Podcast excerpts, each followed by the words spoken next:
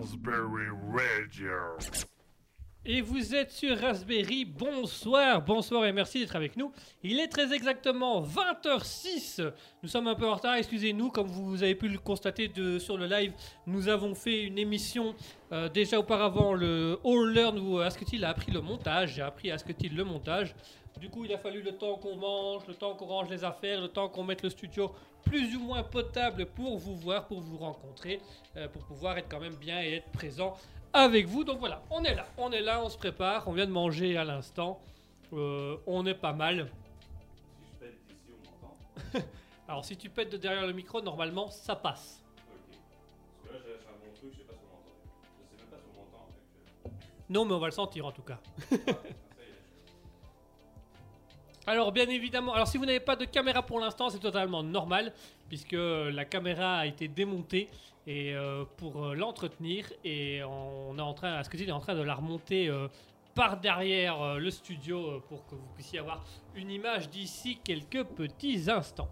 En attendant, on va un peu discuter, on va un peu voir ensemble quel va être le concept de l'émission aujourd'hui. Le concept d'Alter Ego, vous le savez, vous le connaissez, c'est assez simple. On va simplement discuter tous ensemble et on va simplement parler de différents aspects. Donc il y a trois chroniques, il y a ma chronique à moi, Guigui, il y a la chronique collective, le SCP. Donc le SCP c'est on va créer une créature, une creepypasta où on va donner une force et une faiblesse et généralement la faiblesse va tout simplement annuler la force puisqu'on fait souvent des trucs assez pourraves, on va pas se le cacher. Et nous aurons également la chronique d'Askétil. La chronique d'Askétil, elle a tout simplement pour but de faire de la culture générale. Alors pour l'instant, on est dans le thème de la géographie. Mais sinon, voilà. Elle est tip-top, elle est nickel. Qu'est-ce qui se passe? Alors excusez-moi. Hop, voilà. Il y a une musique d'alerte qui s'est enclenchée, mais toute seule. Donc normalement, c'est le bouton qu'on appuie pour avoir une musique d'alerte. Et là, bah, elle s'est lancée toute seule. Donc... je ne sais pas pourquoi. Ah, parce que tu viens d'activer, parce que la caméra vient de s'activer, c'est pour ça. Du coup, elle a senti quelque chose qui n'était pas normal, elle s'est activée. Non, c'est normal, tout est logique. Tout est logique, tout est normal, tout est facile, tout est simple. Donc voilà. Et nous aurons également, du coup, pour commencer, ma chronique qui sera autour d'une étude scientifique. Et pour le mois d'août, on avait décidé de faire des études scientifiques autour de la motivation. Donc on va faire un petit topo, on va voir un petit peu où on en est au niveau de... Pardon, au niveau de la motivation et au niveau du fait de tester les études scientifiques, puisqu'avant on le faisait de semaine en semaine, mais du coup on n'avait pas vraiment le temps de voir un peu les différences. Là on a vraiment pris le temps, on va prendre un mois pour le faire. Donc ça arrive d'ici quelques petits instants, donc surtout ne bougez pas, restez bien avec nous. En attendant, on va s'écouter une petite musique, on va s'écouter H-Music Family. H-Music Family, le groupe africain qui est sponsorisé et qui est soutenu à 100% par Raspberry, parce qu'il faut quand même admettre qu'ils ont beaucoup de talent. Et ça, c'est maintenant, c'est tout de suite, et on se retrouve d'ici quelques instants avec l'étude scientifique sur la motivation. Tout de suite, H-Music Family avec Ami.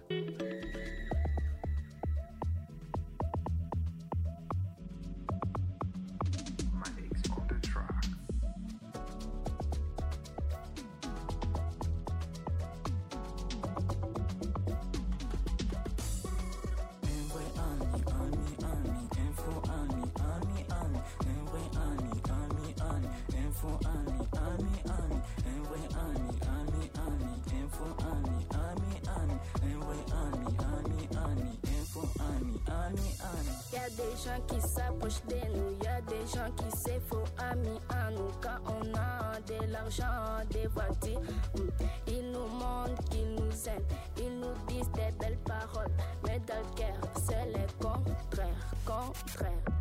Dis qu'on n'est pas un vrai ami dans les moments des malheurs, pas dans les moments des bonheurs, des bonheurs, des bonheurs. Dis qu'on n'est pas un vrai ami dans les moments des malheurs, pas dans les moments des bonheurs, des bonheurs, des bonheurs. Un vrai ami, un faux ami, ami, un faux ami, un vrai ami, un faux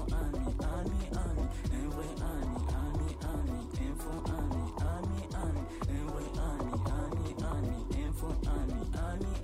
Y'a des gens qui s'approchent de nous quand on a. Ils nous fuient, on les suit, ils nous fuient, on les suit.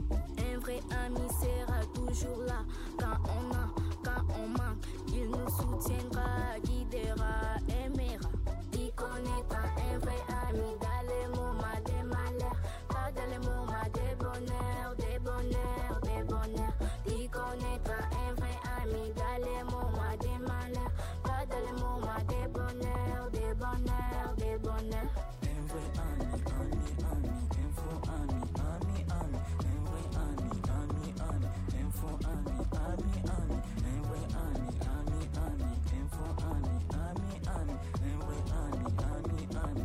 vrai ami, ami. What do you want it?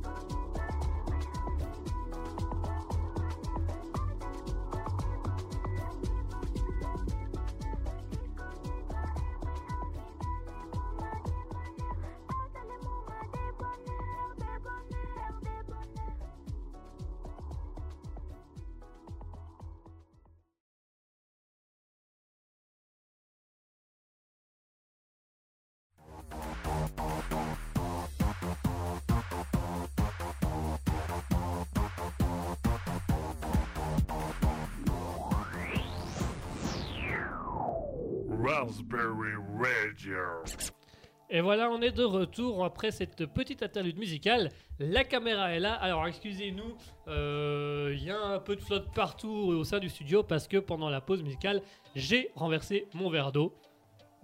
Voilà, ça arrive. Il fallait que ça arrive à un moment donné. Dès qu'il y a une galère, c'est moi. J'ai l'impression que je suis pourrave dans la vie. Ouais, mais t'inquiète, moi je suis là pour contrebalancer. C'est vrai que toi, t'as tout le temps de la chance et moi, j'ai tout le temps des merdes. Oh. Alors, au niveau de ma chronique, bah vous allez voir, merci Askétil de me donner un coup de main, c'est gentil. Au niveau de ma chronique, on va parler de la motivation. Alors, on a vu il y a quelques semaines, donc on a parlé des différents types de motivation. La motivation à récompense, la motivation intrinsèque pour apprendre, extrinsèque, donc quand les gens demandent et puis que du coup, tu es obligé d'apprendre. Nous avons également la motivation par compétition et la motivation par créativité avec le flow et la structure... la sculpture méthodique. Et puis moi je t'avais parlé la semaine dernière que du coup moi je m'étais essayé au time blocking et time boxing, donc le fait de faire des blocs dans son agenda en disant pendant X heures on va travailler ce projet là, pendant X heures ce projet là, et le time boxing pour... Ah, j'ai bien mangé, hein. On a bien mangé. En plus moi je suis enrhumé, donc je m'excuse si je renifle toutes les 30 secondes au micro, je vous jure que je ne le fais pas exprès, et que j'essaye d'être le plus loin possible du micro quand je le fais. Ah, moi, avec mon micro d'ambiance... Et toi, avec ton micro d'ambiance, t'es pas mal non plus.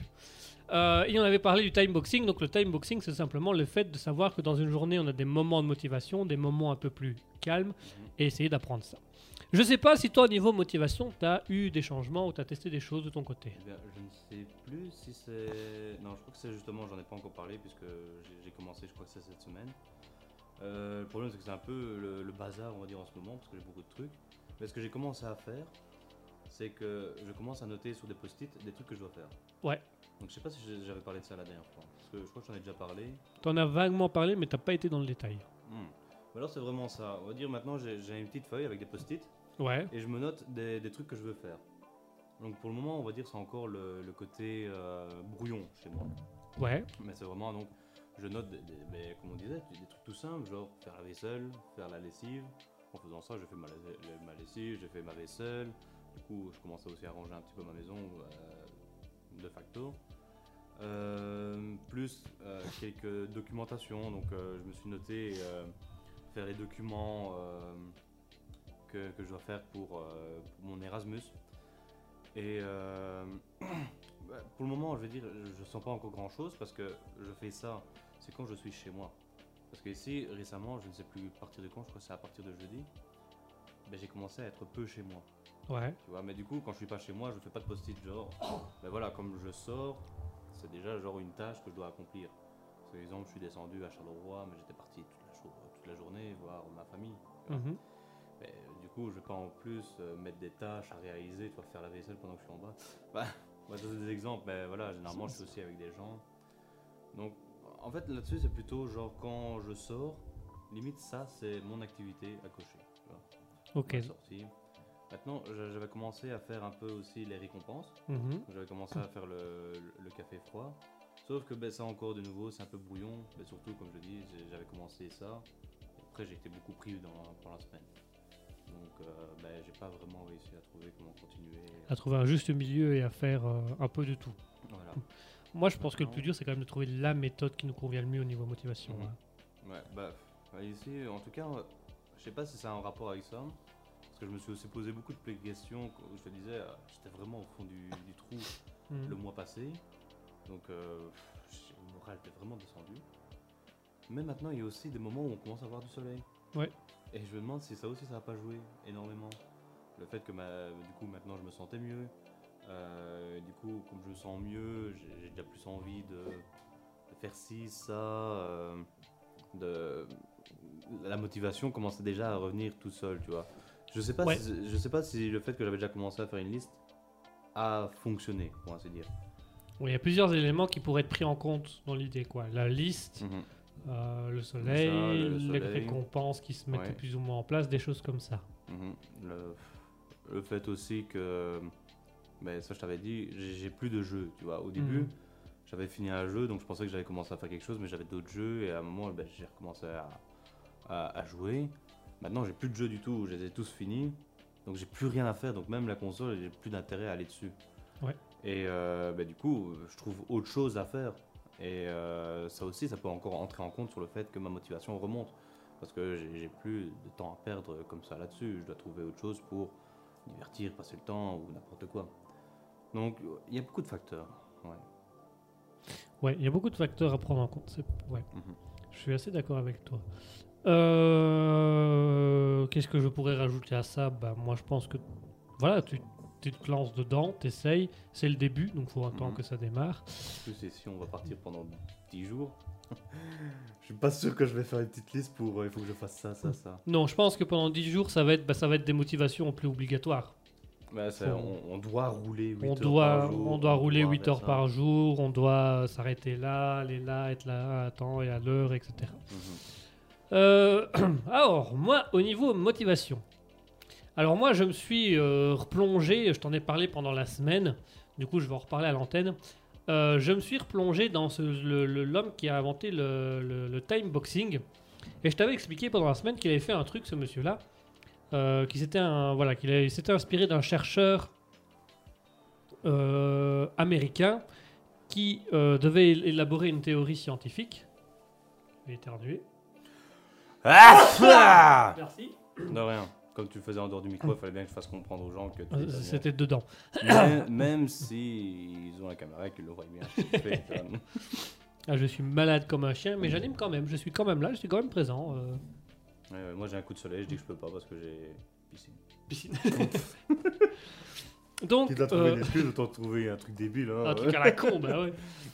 Donc, celui qui a fait qui a créé, imaginé le time boxing, il a pris connaissance d'un scientifique qui avait une théorie à travailler, une théorie scientifique mathématique, et à l'université, il n'arrivait pas à travailler parce qu'il y avait tout le temps du bruit, on était tout le temps dérangé, et donc il s'est isolé pendant 6 mois dans un chalet, et il a fini par établir sa théorie qui était juste. Et celui qui a établi le time boxing a pris ça et en disant, est-ce que l'homme a une motivation différente au naturel? Et donc je t'avais expliqué que pour faire sa ligne de motivation, il avait arrêté le café et le sucre pendant 1 mois pour retrouver une condition naturelle et avoir une motivation naturelle. Mais évidemment, il précisait dans son livre que tout être humain a une motivation différente, une ligne de motivation différente, un time boxing différent, donc chacun doit faire l'exercice. Et donc, lui, il avait simplement fait une courbe avec X et Y. Y étant le niveau de motivation qu'il atteint, et X étant tout simplement les heures de la journée. Donc, lui, il avait fait de 6h du matin à 20h. Et du coup, moi, j'ai voulu tester ça. Alors, je me suis renseigné pour voir, par exemple, Moi, je suis quelqu'un qui consommait, hein, pendant mes vacances, pendant les vacances qui viennent de passer, je consommais énormément de sucre. Non. Si. Et alors, j'ai découvert plein de trucs, en fait, en faisant des recherches sur ça, j'ai découvert plein de trucs sur le sucre, et en fait, je me rends donc compte que le sucre qu'on mange est, 1, une drogue, 2, très mauvais pour la santé, 3, très mauvais au niveau mental. Mmh. Et en fait, j'ai découvert, par exemple, que notre corps, au matin, va commencer à créer une sérotonine, donc la substance chimique du bonheur qu'on a dans le cerveau. À un moment donné dans la journée, elle le crée. Sauf en cas de sucre. Parce que le sucre fait une montée d'un coup, puisque il met plein d'énergie dans le corps, il amène cette substance-là, mais il l'amène dans un pic, dans une petite dose, dans un gros pic. Donc vraiment, pendant quelques secondes, on va avoir une dose. Et puis, ça va redescendre. Et j'ai découvert qu'en fait, si on mangeait, par exemple, sucré le matin, et ben en fait, on avait cette petite dose le matin de sérotonine, et puis ça redescendait. Et qu'en fait, du coup, bah, le corps, comme il a eu une dose, bah, il va se dire qu'il a eu sa dose. Donc, il n'en fait plus de la journée. Et donc, il faut chercher, travailler, machin. Et du coup, j'ai découvert qu'en fait, si tu ne manges pas de sucre avant, je crois que c'est vers 10h ou 13h, quand ton cerveau a commencé à lui-même faire sa sérotonine, et bien en fait, la sérotonine va rester quasiment toute la journée à un niveau stable. Donc, il ne va pas avoir de pic. Elle va monter petit à petit et elle va rester plus ou moins stable tout au long de la journée. Ce qui va diminuer pas mal la dépression, des choses comme ça. Et alors, ce que j'ai aussi découvert, c'est qu'en fait, le sucre, c'est des pics. Donc, quand tu manges de sucre, tu vas avoir une pique de motivation, mais tu vas aussi avoir des pics de sentiments, d'émotions. Et donc, toutes tes émotions vont être doublées dans le laps de temps de sucre avant que ton corps n'éjecte le sucre, enfin, ne transforme le sucre. Et donc, par exemple, si tu manges des bonbons et puis qu'il y a un truc qui t'énerve, tu vas te mettre 2 fois plus en colère que de manière naturelle. Donc, moi, j'ai décidé de faire 1 mois sans sucre afin de pouvoir faire ma ligne de motivation. Alors, je vais pas le cacher que la première semaine a été dure, parce que c'est comme une drogue, donc t'en as envie, d'autant plus que moi j'en avais plein les armoires que j'ai laissées à ma copine, donc le sucre est là et moi j'en mange pas, je mange que du salé. Je crois que le seul truc sucré que je m'autorise, c'est les fruits, parce que ça c'est une obligation, et de la confiture, encore un peu de confiture le matin, parce que quand il n'y a vraiment plus rien d'autre, alors on a fini la charcuterie, bah voilà, ce sera ça. Et donc voilà, et donc j'ai fait ça. Il y a eu des trucs de manque, vraiment comme un drogué quoi. Du sucre, des grosses dalles.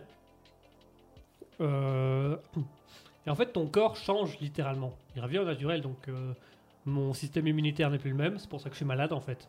Mais ça, quand je m'étais renseigné, ils le disaient bien hein, que quand t'arrêtes le sucre, comme ton sucre met des doses d'énergie et que ton corps évacue tout le temps parce qu'il y a du sucre. Quand on n'a plus, il faut le temps que ton système immunitaire se remette normalement. Et du coup, bah là, pour l'instant, je suis vite malade. Normalement, dans fin de la semaine, c'est bon.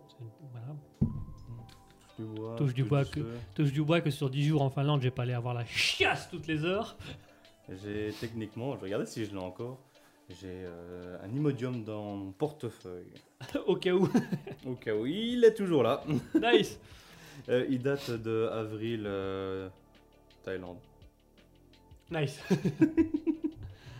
Et du coup voilà. Et du coup moi ça fait déjà 2 semaines. Là je suis arrivé à ma dose plus ou moins naturelle. Donc ça fait 1 semaine que j'ai pas consommé 1 gramme de gros sucre ou de vrai sucre, mis à part les fruits. Dans les fruits je vais essayer de prendre du sucre les fruits avec des sucres rapides, donc banane ou raisin pour quand je vais courir ou faire mon sport, des trucs comme ça. Donc il y a eu tout un temps, on en discutait d'ailleurs en antenne, que quand tu essayes d'arrêter quelque chose, t'as la flemme pour tout le reste. Parce que juste, t'es fixé sur cette idée-là et tu dois contrôler. Première semaine, j'ai eu ça. Et depuis 2-3 jours, bah, je suis arrivé à un stade naturel où vraiment la motivation, elle débloque. C'est de la chance, hein, parce que moi, à chaque fois que j'essaie de combattre une de mes drogues... Ah, c'est chaud. Bah, la première semaine, franchement, j'ai rien fait. J'étais une larve.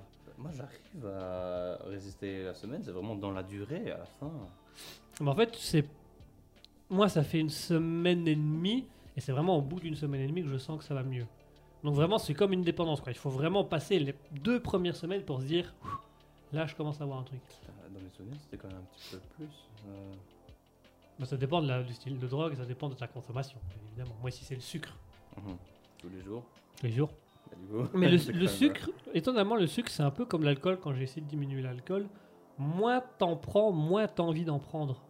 Mmh. Qu'au bout d'un moment, tu te rappelles du goût et tu te dis, ah, ça veut dire que c'est quand même écœurant au bout d'un moment. Mais oui, mais surtout, quand ça, c'est des trucs que j'avais quand j'étais à Montcotte.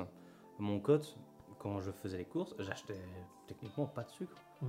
Parce que pour réfléchir, si j'achetais des fruits, mais du coup, c'est comme ce que tu faisais. Ouais. Mais des bonbons, des chocolats, ça m'arrivait, mais c'était assez rare. Genre, je me prenais, alors attention, c'était une marque, une barre de chocolat galère. Là. Ouais.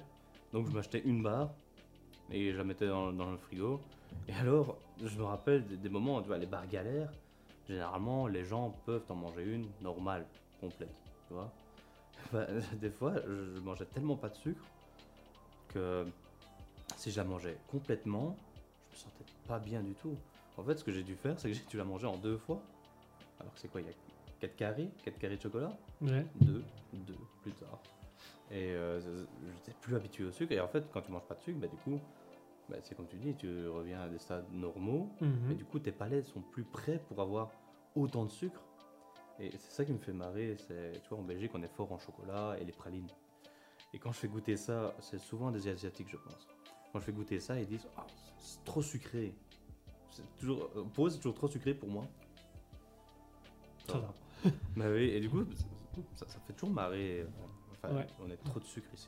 On a trop de sucre et c'est pas du sucre naturel en plus. Non.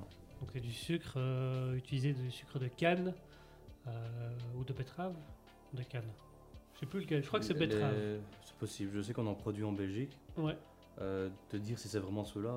Je ne sais plus. Enfin, on prend un sucre déjà d'un fruit qui est fort sucré de base et on le retransforme encore pour le faire un peu plus sucré et c'est trop.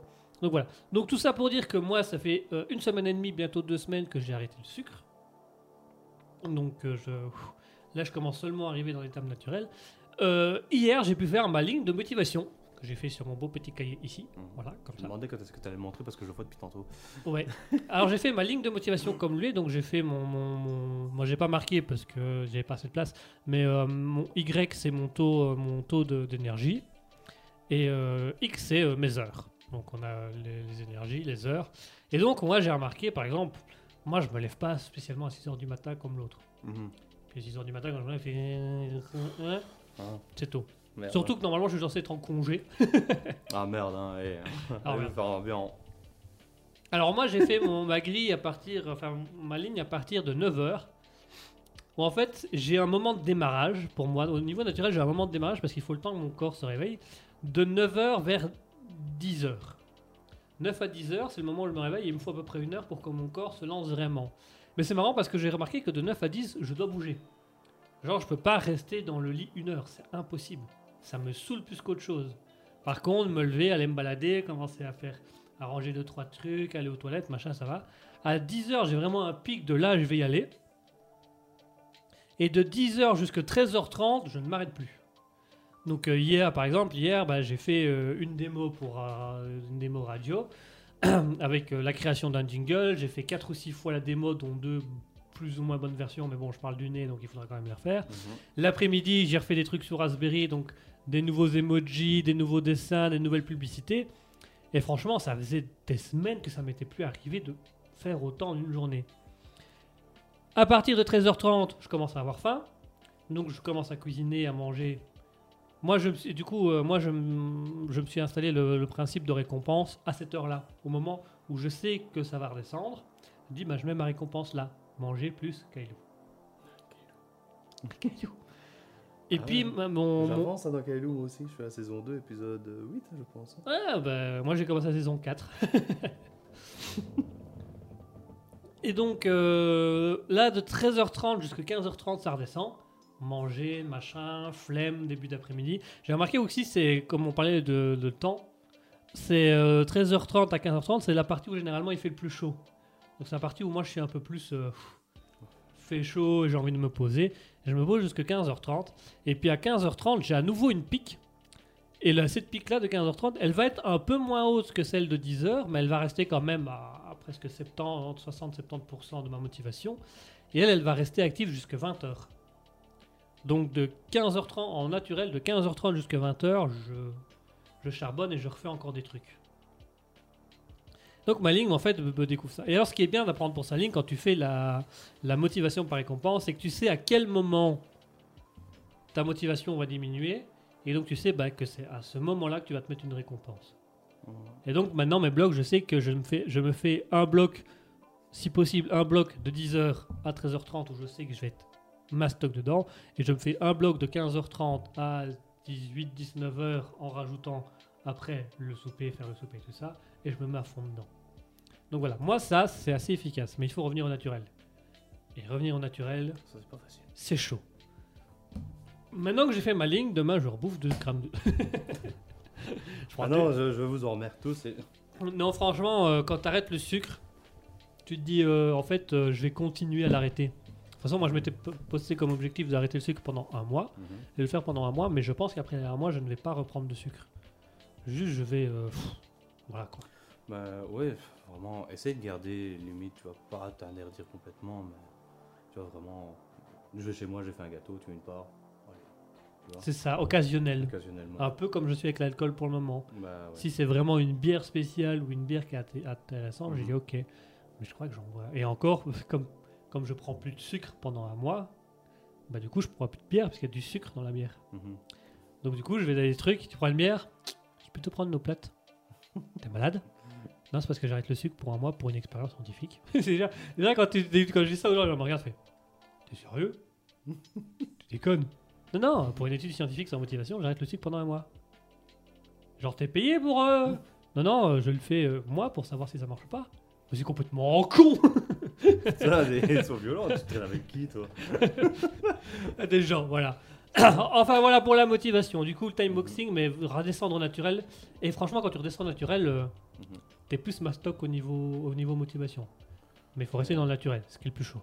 Mais du coup, tu me fais penser, parce que techniquement, moi, je suis aussi dans le même... que toi, question alcool. Parce qu'en soi, ici, j'ai refait une soirée hier. C'était quoi?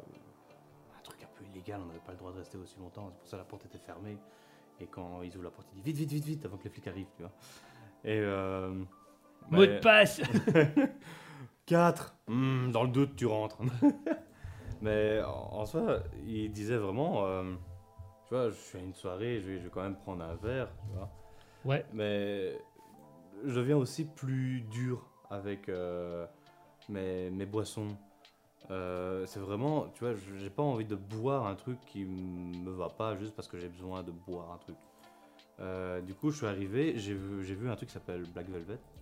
Comment? Black Velvet, je pense. Black Velvet, ok. C'est une bière, je pense que c'était une stout, mais bon, ils mettent les stouts dans les brunes. Une Guinness, pour eux, c'est une brune. Super. Du coup, ben, je sais pas ce que c'était, mais ils disaient ah, désolé, on peut plus servir parce qu'ils avaient nettoyé, ils avaient déjà nettoyé les pompes.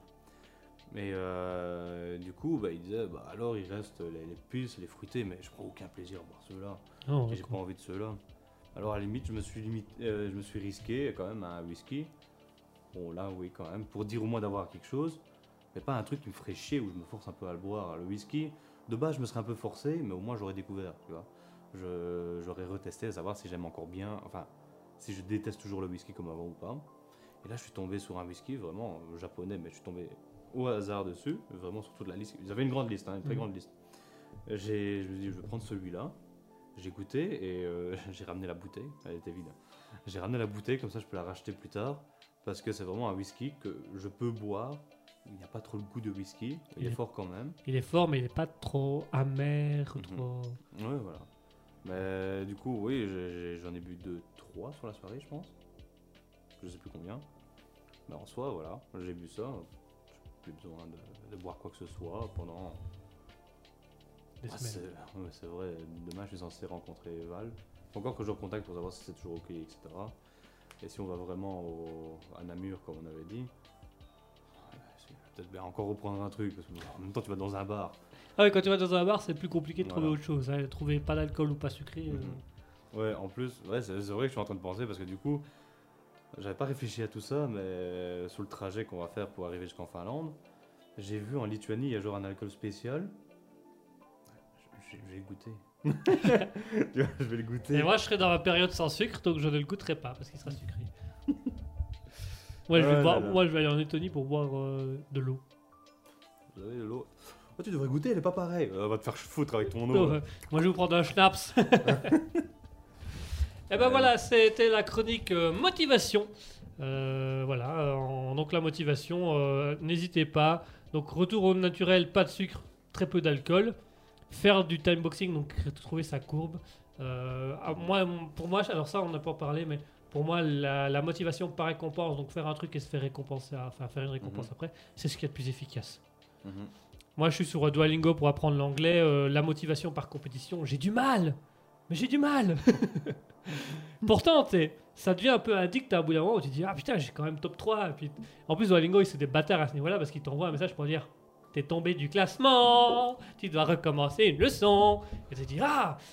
Et le fait de mettre des récompenses, ça c'est mieux par contre. Donc, ça, les récompenses, voilà, nous c'est un petit Kailou, c'est très bien aussi.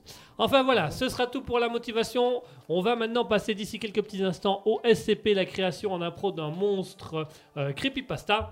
Avant ça, on va s'écouter Alec Koff avec Tech Music.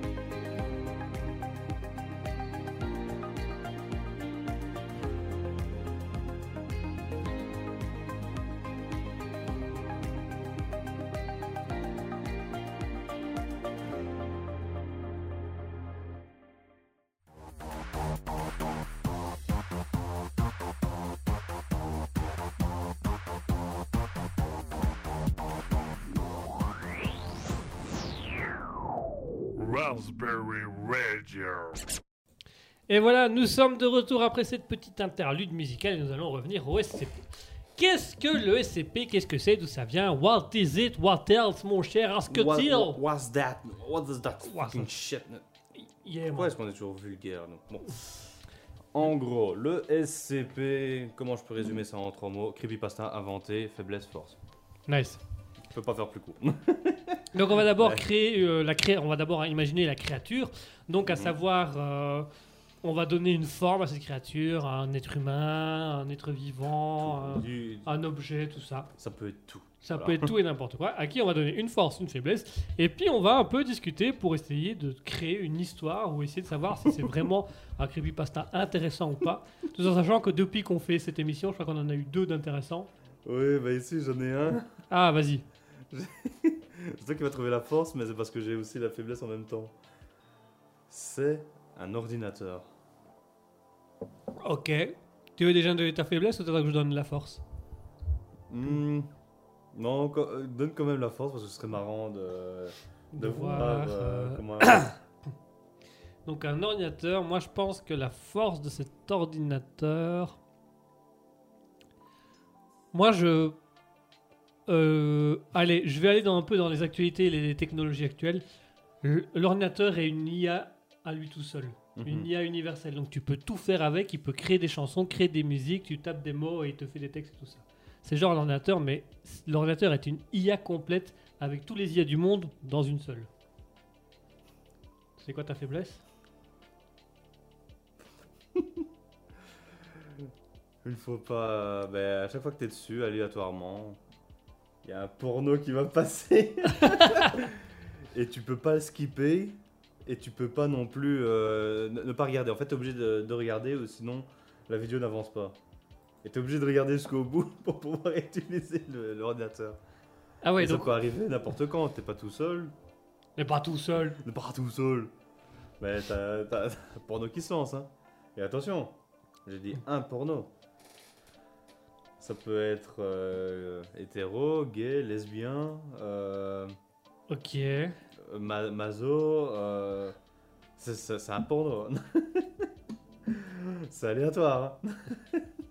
Donc t'as un porno aléatoire que tu dois regarder jusqu'au bout pour pouvoir utiliser l'ordinateur. Ouais. Là non, il est pas bâtard, il faut que tu regardes pendant au moins 15 minutes. C'est des, des bandes annonces. Tu dois regarder pendant 15 secondes. Non, 15 minutes. J'ai dit secondes 15 minutes. Quand même. Ok. Il faut pas que ce soit trop simple. Hein. En soi, mis à part cette, ce petit problème où tu perds 15 minutes à regarder, oh, le reste ça va, tu vois, c'est plutôt pratique, non?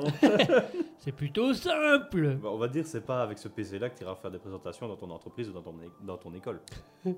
Alors on peut voir sur le... Ah merde. Non, ça va arriver, ça va arriver. Oh, ouais. Le pire, c'est que pendant la présentation, toi, t'es obligé de regarder, puisque c'est toi, c'est ton PC. Si tu regardes pas, ça reste figé, c'est bloqué. Alors, comme peut nous l'indiquer cette courbe assez allongée, voilà, on est vraiment dans une période rentre-dedans de l'entreprise. Voilà, on peut voir que les bourses s'effondrent, mais sont toujours là. Mais tu sais ce que ça me fait penser ? Ça me fait penser à l'épisode de South Park où t'as Cartman qui à chaque fois invite Butters chez lui pour dormir, mais il lui fait toujours des crasses. Et à un moment il arrive et il a invité Butters à dormir, et ce qu'il a fait c'est que pendant qu'il dormait, il a mis son sgeg à Butters dans sa bouche à lui. Ah ouais. Et à la fin il dit regardez Butters il est gay, il dit mais non, si toi tu suces la bite de Butters, c'est toi qui es gay. Mais non, c'est pas... Et puis il y avait tout un truc où il commence à perdre la photo. Et il se dit, putain, c'est Kyle qui l'a piqué, il va le montrer devant tout le monde pendant la présentation. Et du coup, c'est lui qui poste la photo. Poste à son expo devant la classe. Et il commence à parler, tout le monde est là, choqué. Et après, t'as la professeure principale qui arrive et dit, oui, elle m'a dit de te dire de pas t'inquiéter, pas montrer la photo, elle l'a retrouvée sous ton lit. Et lui, il est là. Et toute la classe est au courant. Et pendant ce temps-là, il expliquait. Hein, alors là, vous voyez la magnifique courbure. Il était en train d'expliquer des trucs, tu vois. Alors, on a un économiste qui nous dit Chalut. Chalut, oh, l'économiste. Elle dit j'arrive au mauvais moment. Alors, non, on parle cinéma. C'est South Park. Oui, là, c'est South Park. On parle de cinéma. Mais on parlait du SCP qui sera un ordinateur avec la meilleure IA du monde. Donc, toutes les IA concentrées en une. Sauf que pour pouvoir l'utiliser, bah, du coup, tu dois regarder. Ah, porno. T'es obligé, tu vois. Imagine, t'es en train de travailler dessus. Tu vois. Comme tantôt, on était en train de faire le montage. T'es en train de faire ton montage et puis tout d'un coup... Oh t'as un truc qui se lance d'un coup. Déjà, toi, t'es bloqué là avec ta petite souris. T'es en train de regarder, le temps de réaliser et tu... Bah, tu te mets comme moi, en fait. Tu commences à te poser dans ton siège et bah, tu attends. T'attends que ça passe. Et Conubis qui nous dit « Oki ». Mais... Ok, j'ai coupé le son et je reviendrai dans 10 minutes. Non, tu peux pas. Ah, elle. Ah oui, je croyais que tu parlais de toi devant parce que non, t'es obligé de regarder. Non, ça t'es obligé de regarder. Parce que ça, c'est comme. Je viens de penser, c'est comme un épisode de Black Mirror. Il y avait un truc comme ça où. C'est poussé vraiment à son paroxysme. Tu connais un peu le principe de la série. Ouais. Et en fait, c'est vraiment un endroit où tu as une chambre. Genre, ils sont jamais dehors, ils sont toujours dans un complexe. Tu vois jamais le vrai monde de dehors. Et en fait, c'est toute une chambre où il n'y a pas grand chose à faire avec des écrans. Mais des écrans de partout. Et à un moment, en fait, tu gagnes de l'argent en pédalant. Je suppose que c'est pour faire l'électricité, mais tu gagnes de l'argent comme ça. Et en gros, pendant que tu regardes, donc t'es en train de regarder un truc où t'es tranquille, bam, t'as une pub qui arrive n'importe quand. Et si tu veux la skipper, tu dois payer, tu vois. Ah ouais. Et en fait, il y a tout un moment où il commence à rencontrer une fille qui commence à bien aimer, etc. Et lui dit de faire un truc. Ça évolue et à la fin, elle a été un peu castée pour faire du porno, on va dire. Et lui, il aimait cette fille et du coup, il y a un moment où tu as le porno qui apparaît avec elle qui est là. Et lui, il veut skipper, mais il n'a plus assez d'argent parce qu'il avait tout donné pour offrir un cadeau donc, à la fille, etc. Donc, il n'a plus d'argent, il ne peut pas skipper. Et tu le vois en boule en train de pleurer. Ouais, c'est vrai que là, c'est un peu dégringolé, hein. Mais en gros, ça me faisait penser à ça. C'est genre, c'est vraiment, à un moment, il disait, quand il voyait ça, il disait, il voulait skipper, mais il pouvait pas, donc il fermait les yeux, etc. Et t'avais des grandes banderoles qui disaient yeux fermés, ou un truc comme ça, ou veuillez regarder, veuillez regarder. Et t'étais obligé de regarder le truc. Ça me fait penser à ça, tu vois. Un jour, tu regardes pas, regarde. Putain. L'économiste nous dit j'ai pas accroché à la série, j'ai regardé 3 épisodes. Moi, je n'ai pas regardé parce que la série ne m'intéressait pas d'un point de vue cinématographique. Voilà, d'un point de vue image, elle ne m'intéressait pas. Maintenant, c'est à voir et voilà, c'est un peu. Mais on est un peu, on est un peu dans cet univers-là. Hein. Ah, moi, par exemple, sur YouTube, moi, je signale souvent les publicités, disant elle est répétitive, ou elle sert à rien, elle est non pertinente. Et je crois que j'ai tellement été dans un quota de signaler les pubs qu'à un moment donné, YouTube m'a vraiment interdit de signaler une pub pendant 15 jours. Pendant 15 jours, j'ai été obligé de me taper toutes les pubs et c'est seulement maintenant qu'ils me réautorisent à signaler les pubs. Mais en plus, c'est des concepts que je ne comprends pas, moi. C'est YouTube fait de la pub pour TikTok et son ennemi juré. Bah oui. Et je te jure qu'à un moment donné, je vois un truc TikTok, je dis ah non, pas TikTok, moi, je déteste cette application, j'ai du mal à m'y faire. Ouais, et c'est pas parce qu'elle est, parce que c'est un truc pour jeunes, des trucs comme ça, que non, c'est vraiment, elle a un aspect que je n'aime pas, elle a une fonctionnalité que je n'aime pas, et je trouve qu'elle n'aide pas à la vie de tous les jours, quoi. Je la trouve inutile cette application. Déjà les shorts YouTube, je les trouve déjà pas mal inutiles. Alors sur TikTok, il y a que ça, voilà quoi. Non, moi je regarde encore, mais faut voir. Ouais, mais voilà, moi ça ne m'intéresse pas. Mais du coup, TikTok est l'ennemi juré de YouTube. YouTube autorise TikTok à faire des pubs. Moi je dis, bah ça ne m'intéresse pas. Donc quand j'ai une pub de TikTok, je mets annonce non pertinente. Et là, je suis tombé sur des trucs où il m'en a mis 10 ou 12 d'affilée. Genre TikTok, pour être sûr que tout le monde ait au moins une fois de la pub. Genre, il y a 20 pubs différentes TikTok. Et c'est des pubs nulles où ils vont juste aller prendre une vidéo aléatoire TikTok, la foutre sur ton écran et t'as vu, ça se voit sur TikTok. Mais j'en ai rien à faire. Ouais, c'est vrai, moi je me rappelle encore quand j'avais encore ces pubs-là. T'as une poêle, t'as un bol rempli de maïs et je crois qu'il renversait juste dans la poêle. Et c'est tout. Et même pas de popcorn ou quoi que ce soit. C'est. Ouais, c'est naze, c'est naze. Ouais. Negonebis dit j'ai aussi des pubs sur mon stream Twitch. Nous aussi. Mais là je trouve voilà, là moi le problème c'est que j'ai un peu du mal avec le adblock sur YouTube et sur Twitch parce que c'est des financements. C'est ce qui finance les artistes, c'est ce qui finance les créateurs. Ce qui fait aussi que du coup, je ne vais regarder que des créateurs que j'admire ou des créateurs à qui je veux donner de l'argent. Genre, tu me verras pas regarder un truc de Cyprien ou Norman. Non. Je vais pas donner d'argent à ces gens-là. Twitch, on gagne notre vie, nous. On gagne de l'argent par le biais de ces pubs. Donc, ce serait con de mettre des adblocks. Et puis, on soutient des streamers, Nekonubis Luna, Utako-chan, Division Batista, The Rad Dream, le Richus Penny, on les soutient. Donc quand ils ont une pub qui leur permettrait de se faire financer quelque chose, on la laisse parce que voilà, c'est un financement pour eux. Mais genre, je vais pas aller me taper Squeezie sur Twitch, je vais pas aller me taper Squeezie et lui mettre une pub, quoi. Non, ce type n'a pas besoin d'argent, il y a déjà des millions. Nekonubis nous dit Adblock. Alors oui, Adblock est une application qui te permet de bloquer les publicités. On va t'envoyer le lien. C'est gratuit et ça bloque les publicités sur certains sites. Tu peux la désactiver en fonction des sites, voilà. Moi j'en ai un, mais je l'ai désactivé pour YouTube et Twitch. Puisque ça me semble important que... Bah, moi j'ai un peu un aspect un peu différent, c'est... J'ai toujours très mal... On va dire eu du mal avec les pubs. Et du coup, moi je ne blâme pas les gens qui ont un adblock parce que je suis arrivé à un ras-le-bol, c'est vraiment... Ouais, ici en fait je passe plus par... J'avais l'application YouTube avant, mais je l'ai désactivée et je passe par internet et j'ai plus de pubs. Et quand je vois les gens qui ont à chaque fois des pubs, ça bloque tout, il y a des vidéos, elles sont longues, t'as toujours plein de pubs, c'est hyper frustrant. Alors, moi je veux dire, je blâme pas les gens qui mettent un adblock parce que ce serait hypocrite de ma part. Mais voilà, c'est vrai que ça permet de financer. Maintenant, il y a aussi le côté, surtout sur YouTube, le nombre de vidéos qui sont démonétisées. Il y en a même beaucoup, je crois que JDG il se fait systématiquement démonétiser ses vidéos. Quasiment, ouais, presque toutes, parce qu'il utilise des images issues de jeux vidéo ou de dessins animés. Il gagne pas d'argent avec les pubs qui passent, il gagne grâce au Tipeee ou je ne sais pas comment il fait, mais... Bah, Twitch. Ah, pour l'instant, oui, c'est Twitch. C'est Twitch, mais du coup, tu vois, un adblock pour YouTube même, il y a tellement de vidéos qui sont démonétisées, et généralement, celles qui ne sont pas démonétisées, majoritairement, c'est des chaînes que nous on va pas regarder.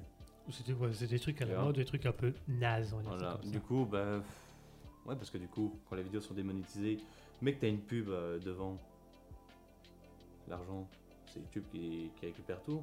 Bah, c'est YouTube qui récupère l'argent, mais en fonction du temps de publicité sur une chaîne, bah, elle donne une partie de cet argent à la chaîne. Non, mais ça c'est quand c'est monétisé, mais quand elles sont démonétisées. Ah, quand elles sont démonétisées, YouTube garde tout, soi-disant pour les droits d'auteur, mais on sait, avec le temps, on sait qu'ils payent très peu de droits d'auteur. Mais du coup, j'ai pas envie que YouTube gagne de l'argent comme ça. C'est vrai. Ils la mettent à tout le monde, du coup, tu vois. Oui, dans un monde idéal, tout le monde regarde des pubs et c'est les créateurs qui gagnent cet argent, mais YouTube est juste en train de la mettre à tout le monde et... On parlait de quoi? Ah oui, SCP. SCP.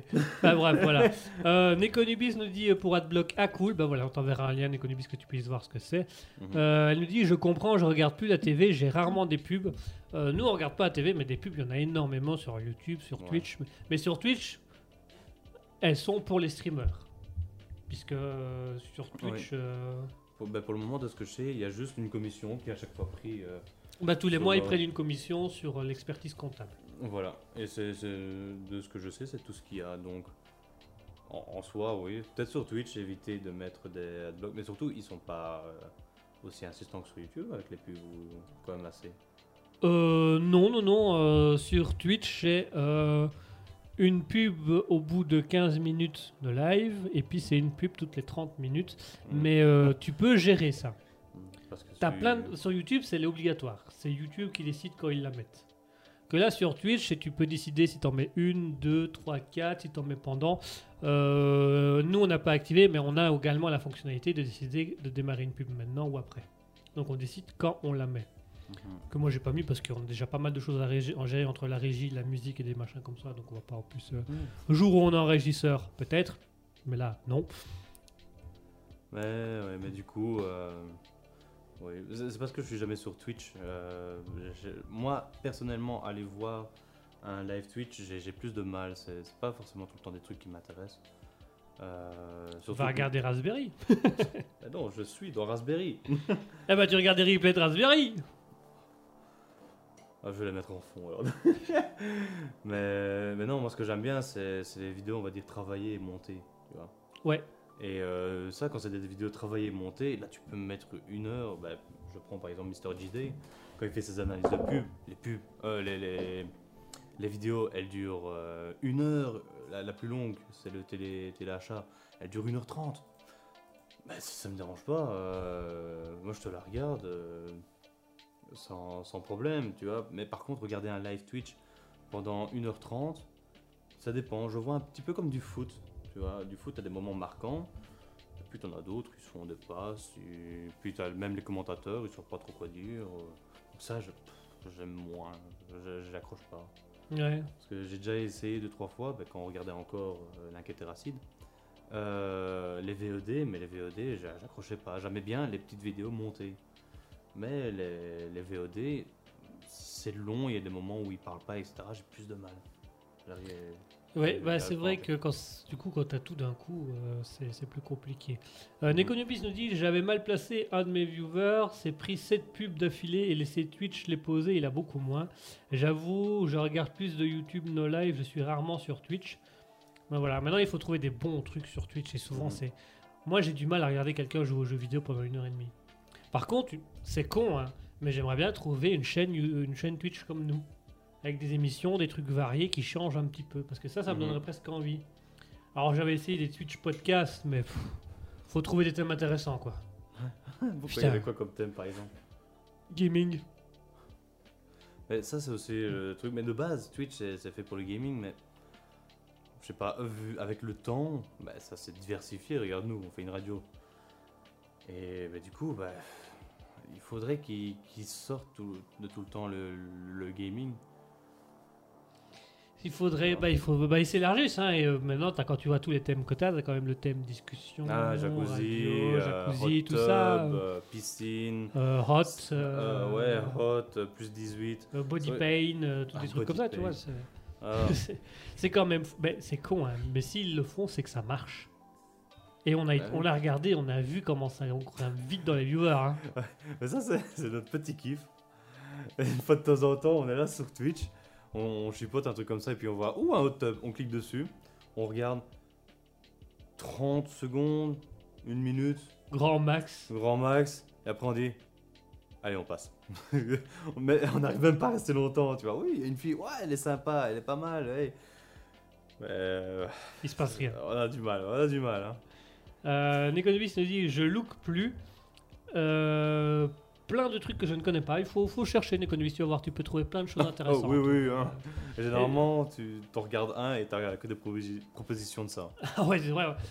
On a regardé des tonnes de trucs. Par contre, une fois qu'on avait regardé un truc jacuzzi, on a eu que ça dans nos recommandations. On avait plein de recommandations, on avait limite que ça. Oh là là. Ouais, c'est nul, ça sert à rien. On va faire du pognon.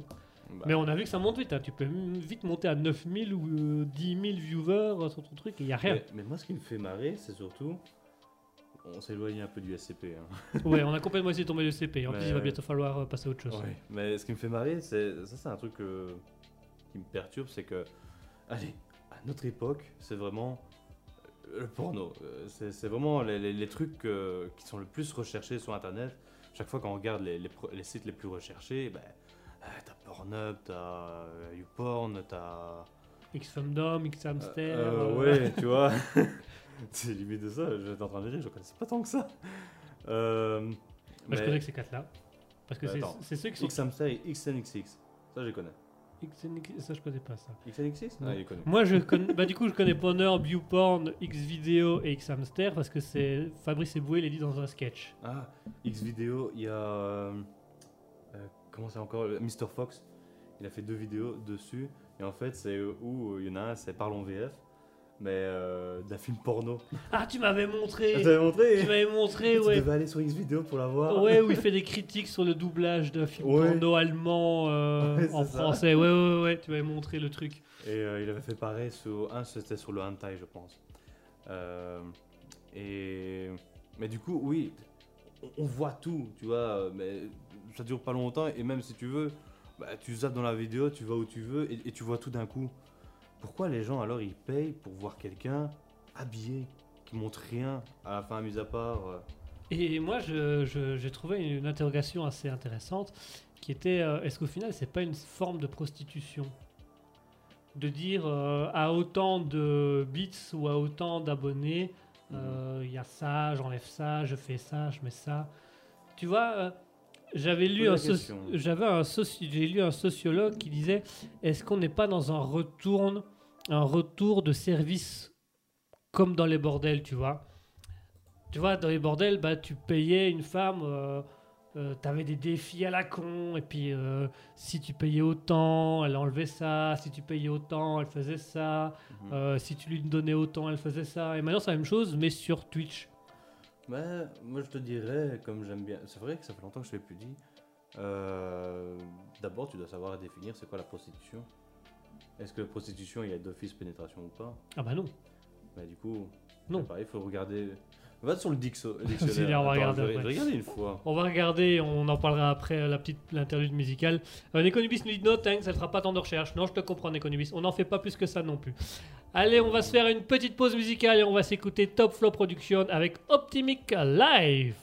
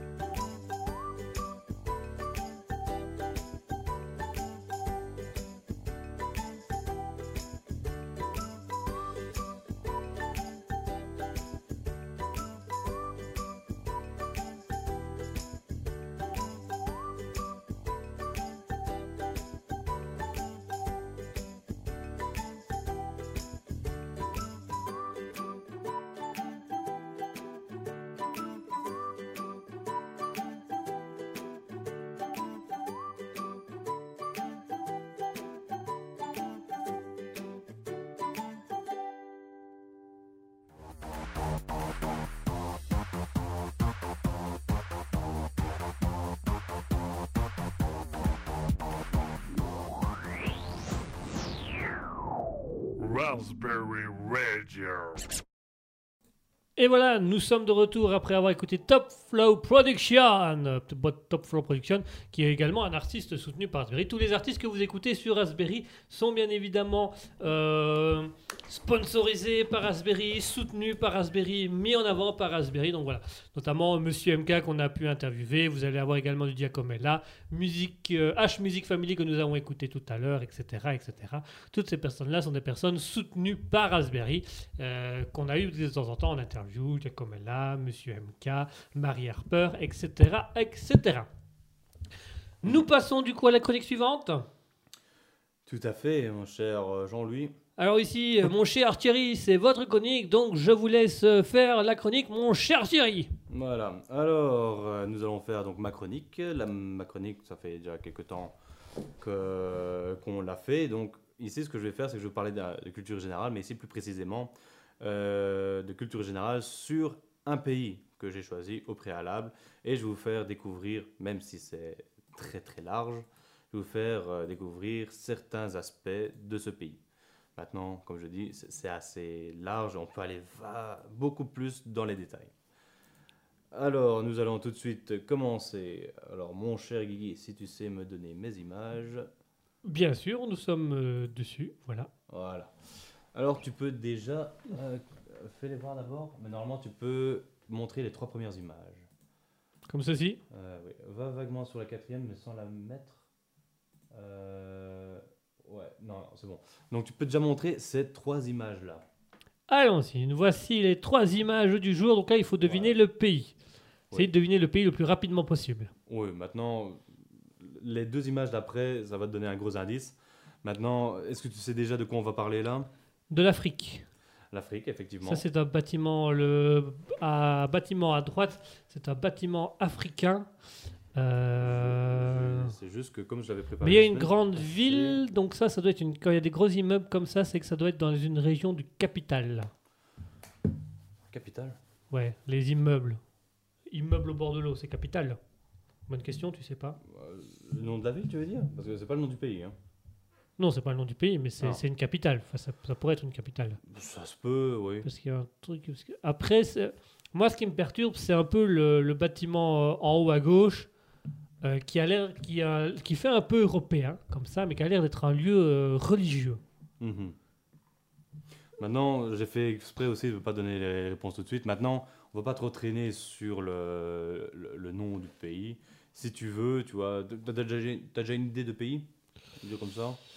Là, comme ça, en Afrique, je dirais Cameroun. Non. Si tu veux, et là, c'est un gros indice. Enfin, un gros indice. Tu peux mettre les deux suivantes. Les deux suivantes. Alors, qu'est-ce que... N'oublie pas de les montrer. Hein. Qu'est-ce que... C'est de la nourriture, c'est de la viande. Si tu veux, c'est un rébut. C'est un rébut. Côte d'Ivoire. Oui. Côte d'Ivoire, la Côte d'Ivoire, les côtes et l'Ivoire, la Côte d'Ivoire. Ok, super. J'aime bien parce que pour le moment, j'ai toujours réussi à faire un petit truc, on va dire un peu marrant, pour proposer le pays. Et effectivement, donc c'est la Côte d'Ivoire. Nice. Oui, alors nous allons parler de la Côte d'Ivoire et du coup, tu peux montrer la photo suivante. La sixième photo. Voilà. Le drapeau de la Côte d'Ivoire. Effectivement. Alors, à quoi ça te fait penser? Au drapeau d'Italie, au drapeau d'Irlande inversé. Je crois qu'il y en a un autre, je ne sais plus lequel. En fait, je me dis, pour ceux qui connaissent bien les pays, ça c'est un peu traître. Hein. Pas pire que le Tchad avec la Roumanie, je pense. Attends, avec Andorre et la Roumanie, il me semble. Ouais. Alors, Economist nous dit, je n'ai aucune idée. Eh ben voilà, c'est la Côte d'Ivoire. Voilà. Alors, on va parler un petit peu du drapeau. Hein. Alors, il faut juste que comme le veut, bien évidemment, la tradition. Voilà. Alors, comme tu peux constater, il y a 3 couleurs sur le drapeau. Ouais. Effectivement, tu t'en doutes. Petit hommage à la France, avec le fameux tricolore qui est souvent repris comme hommage au drapeau français. Yes. Et donc, il y a l'orange, le blanc et le vert. Maintenant, sur le drapeau, l'orange aurait pu être remplacé par une autre couleur. Laquelle, à ton avis? Donc l'orange aurait pu être remplacé par une autre couleur. Le rouge. Bah, effectivement. Allez. On est dans une bonne pioche. Bonne pioche, ça c'est pour moi, ça c'est pour Guigui, ça. Ici, je vais donc lire mes petites recherches. Donc, je vais aussi vous expliquer donc, les couleurs. En fait, les couleurs représentent un peu le pays. Donc ici, ils disent la bande orange à gauche donc représente la zone nord du pays. La zone, tu vois, c'est vrai que j'ai pas pris de carte, mais en gros, la Côte d'Ivoire, il y a le désert au-dessus et il y a plus de végétation vers le bas. Ok, ouais. Et du coup, l'orange représente le désert et les savanes, mais aussi le sang versé pour obtenir l'indépendance. Et c'est par cette couleur-là donc que le rouge aurait pu être remplacé. C'est le rouge donc pour signifier le sang versé pour l'indépendance. Ok, le rouge sang du coup. Pas un rouge clair, vraiment un rouge sang. Oui. Les bandes vertes donc à droite représentent la zone sud, donc région couverte de forêts tropicales, la végétation luxuriante, symbole d'espoir et de futur pour le pays.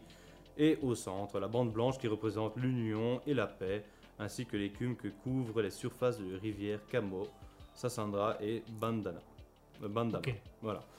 Je peux pas aller plus loin dans le drapeau. C'est le pays. Oui, c'est vraiment le pays en fait. Le sud, le nord et puis la nature, l'union des le peuple humain quoi. Ouais, c'est ça. Donc c'est vraiment ça signifie le pays. Alors ma deuxième petite question. Tu peux déjà mettre la photo suivante. Ah, c'est un plat typique de là-bas. Voilà. Ce plat. Attends, je vais pas regarder. Oula. Donc ce plat. Qu'est-ce que tu fais? On va monter. Ah, on voit le petit pouce. On voit quand je fais des likes en dessous de... Pardon. Alors, donc ça c'est un plat typique de la Côte d'Ivoire. Ouais. Il s'appelle l'atiek. Enfin, j'espère que je prononce bien. Donc le A-T-T-I-E-K-E, la TIEK, je pense. Yeah. Et il y a aussi une autre variante qui s'appelle le Garba. Le Garba, ok. Et je vais d'abord te demander, grâce à qui doit-on le Garba? Et je vais vous expliquer c'est quoi la différence. Grâce à un pays européen? Non. On cherche un peuple? Oui. Un pays? Oui, on va dire un pays. Est-ce que c'est grâce à l'Europe? Non. Est-ce que c'est grâce à un pays africain? Oui. Ok. Est-ce que c'est grâce à un pays d'Afrique du Sud? Ben, je dois t'avouer que j'ai un... Non, je crois qu'il est plus central. Je crois que c'est un pays avoisinant. Je vais vérifier sur la carte avant que je dise n'importe quoi. Qu'est-ce qu'il y a d'avoisinant à la Côte d'Ivoire? Oui, ça va. Le Cameroun? Non. Le Sénégal? Non plus. Le Congo? Non. L'Éthiopie? Non. C'est pas directement à côté, mais on va dire que c'est sur la même tranche. L'Équateur? Je suppose qu'on peut dire... Non, l'Équateur, il est en Afrique. En Amérique. Ouais, mais c'est sur la même tranche. Ah, ouais. Sur la même tranche que la Côte d'Ivoire. Mais la Côte d'Ivoire, il est central. Hein. C'est l'Afrique centrale. Oui, c'est ça. Enfin, central, j'ai un doute, mais on va dire le central, ça commence déjà dans la boule. Hein. Dans la fin du... La fin de la boule. Bah, dans la fin du Maghreb. Ça commence en dessous du Sahara, normalement. Oui, oui, bah alors oui, c'est bien central. Parce que j'ai eu un doute à savoir si c'était vraiment plus centré ou si c'était... je vais te montrer... Le Mali? Non. Non, le Mali, il est plus haut déjà, le Mali. Mais juste au-dessus, mais non, c'est pas ça. Le Rwanda? Je vérifie pour être sûr que j'avais pas trop vite. Non, le Rwanda, il est plus proche du Cameroun. Donc si tu m'as dit que c'était pas le Cameroun, c'est pas le Rwanda. Non. C'est... Tu commences, tu veux que je te donne la première lettre? Ouais, donne-moi la première lettre pour m'aider, pour m'aiguiller, pour me... Ça commence par un N. N. Un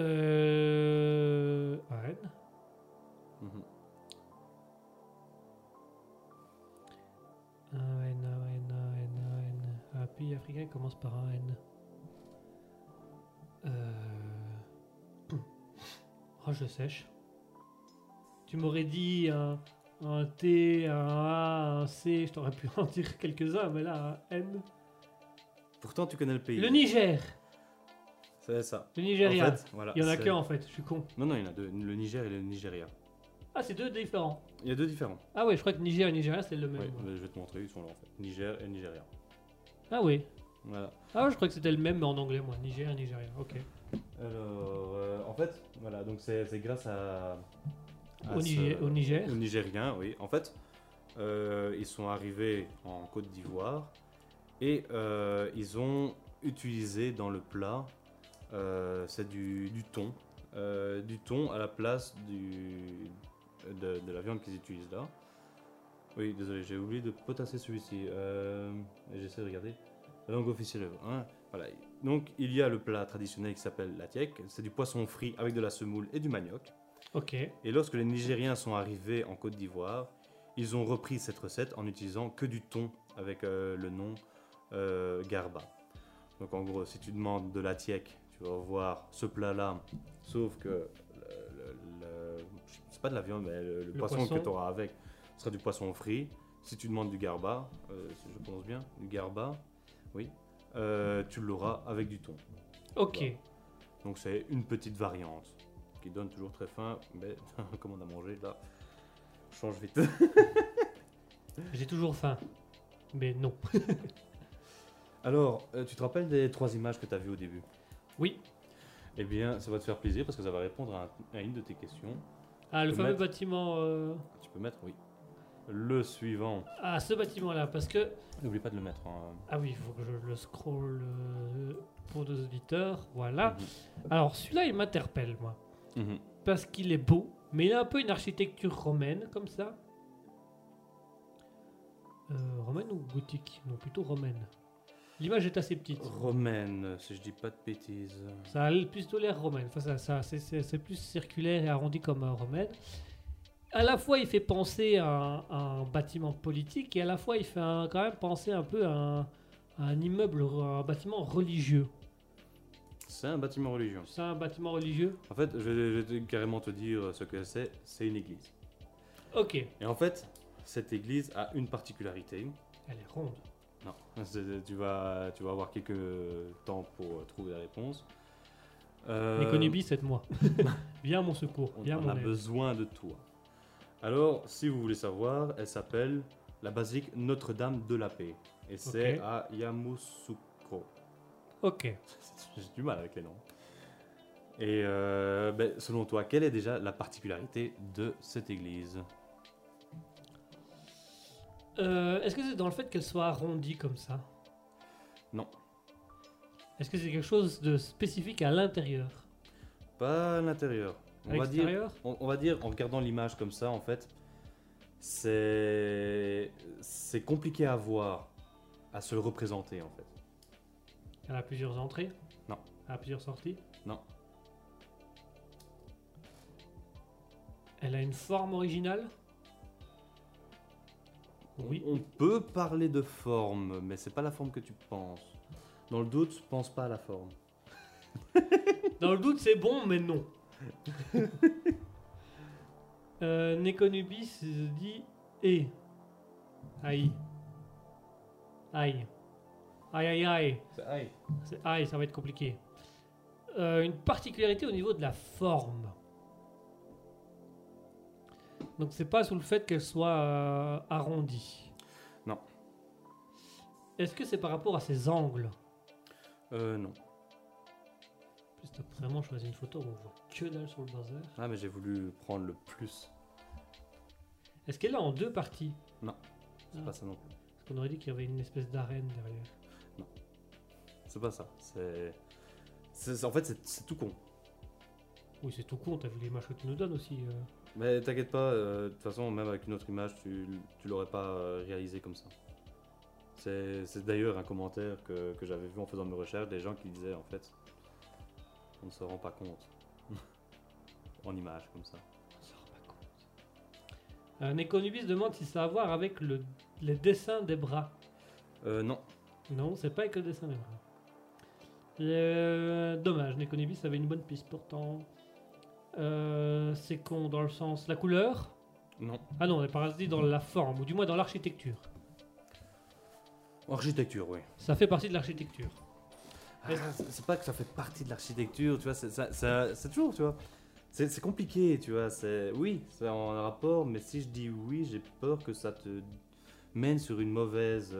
Est-ce que c'est quelque chose d'artistique? Non, c'est pas artistique. Ok. Est-ce que c'est quelque chose de pratique? À moins qu'on pourrait appeler ça de l'artistique, mais dans le doute, je dis non. T'as dit quoi? Est-ce que c'est quelque chose de pratique? Que vraiment dans cette église c'est quelque chose qui donne bien, qui est utile. Non, c'est pas utile. C'est pas utile. Enfin, selon moi, c'est pas utile. Selon moi, c'est de la merde. Mais enfin, entre nous. Je vais dire, c'est utile pour faire un concours de bites, on va dire. Ah, c'est quelque chose de le plus haut clocher. Ah, presque, on se rapproche. Le plus haut, la croix au-dessus. Non, mais on s'en rapproche. C'est quelque chose en hauteur. Oui, dans un sens, c'est ça, oui. L'église la plus haute au monde? Oui, c'est ça. C'est ça l'église la plus haute? C'est juste ça. Et en fait, ben, c'est ce que disaient en fait les gens, c'est quand tu la vois en vrai, c'est immense. Mais sur une photo, que ce soit celle-là ou n'importe quelle autre, en fait, tu te rends pas compte à quel point elle est haute. Tu vois? Et c'est justement une des remarques que j'ai eues aussi. On vérifiera sur Google Maps si on sait pas faire un 360 degrés dedans. Ah. Peut-être, je sais pas. Et alors, en fait, je reprends ma petite note. Parce que, oui, j'ai eu un petit peu de difficulté à trouver des informations, on va dire, pertinentes là-dessus.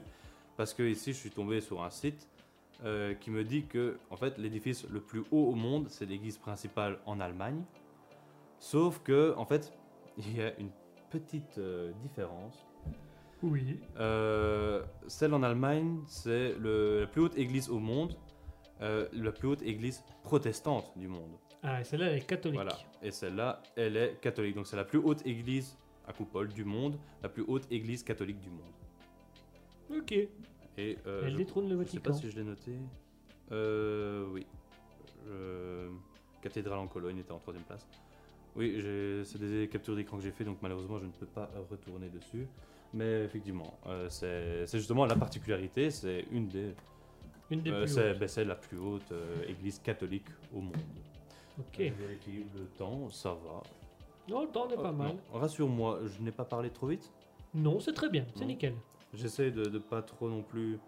Mais quand je fais des définitions, genre quand je vais expliquer le drapeau, pour éviter d'être trop ennuyant trop longtemps, j'ai quand même essayé d'accélérer en prononçant les trucs. Mais sinon, j'essaie de trouver un juste milieu. Alors là... Attends. Ne mets pas l'image suivante. Ok. Ce sera plutôt te montrer le résultat de si tu trouves... La réponse. La réponse. Des valises à Monaco. Alors, là, je me suis fait un petit peu plaisir et je t'expliquerai pourquoi j'ai dit ça. Et je vais essayer de t'aiguiller le plus possible dans la réponse. Okay. Alors Nekonubis vient de m'envoyer par message privé un graphisme avec des églises. Donc effectivement, l'église principale du LM en Allemagne. Rouen, Paris.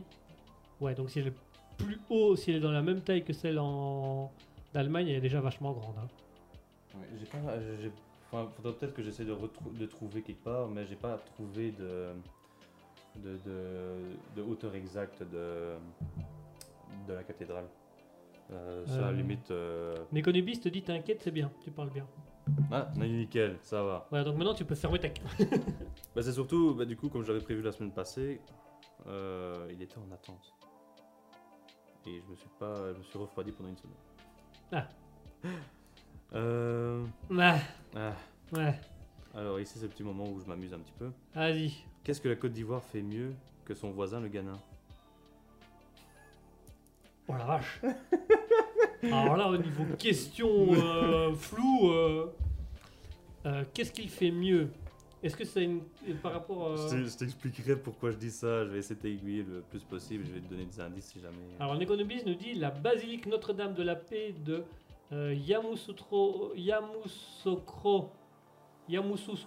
en Côte d'Ivoire à une hauteur de 158 mètres. Et en privé, nous avons envoyé un petit graphisme où on peut... est quand même la deuxième, du coup. Et où... celle d'Allemagne fait 151 mètres 5.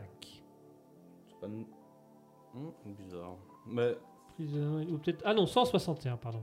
Ah. 161,5. Ouais. 161, j'avais pas bien lu. Donc elle est plus grande que celle du... Voilà. Donc, qu'est-ce que le Côte d'Ivoire fait mieux que son voisin, le Ghana? Les gainages. Ils ont de ces mollets. Ah non, les gainages, c'est pour les bras. Les abdos. Les abdos. Enfin, techniquement parlant, ça sert à rien. Puisque ça muscle rien, le gainage. Puisque c'est une question d'équilibre. C'est pas du tout du muscle, c'est de l'équilibre. Enfin bref. Ça, c'est encore autre chose. Qu'est-ce qu'ils font de mieux? Est-ce que c'est quelque chose qui rapporte beaucoup d'argent à la Côte d'Ivoire?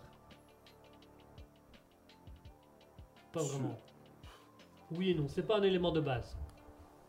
C'est pas un élément important. C'est parce que je ne connais pas vraiment le tout grand en fait, c'est parce que j'ai vu cette information là et je veux que tu trouves cette information là. Et c'est parce que je me suis dit ça pourrait être marrant en fait, ça fait référence, si tu veux que je te donne un indice, à un truc qu'on a vu dans des vieux épisodes de What the Cut. Le cinéma. Ah, bien.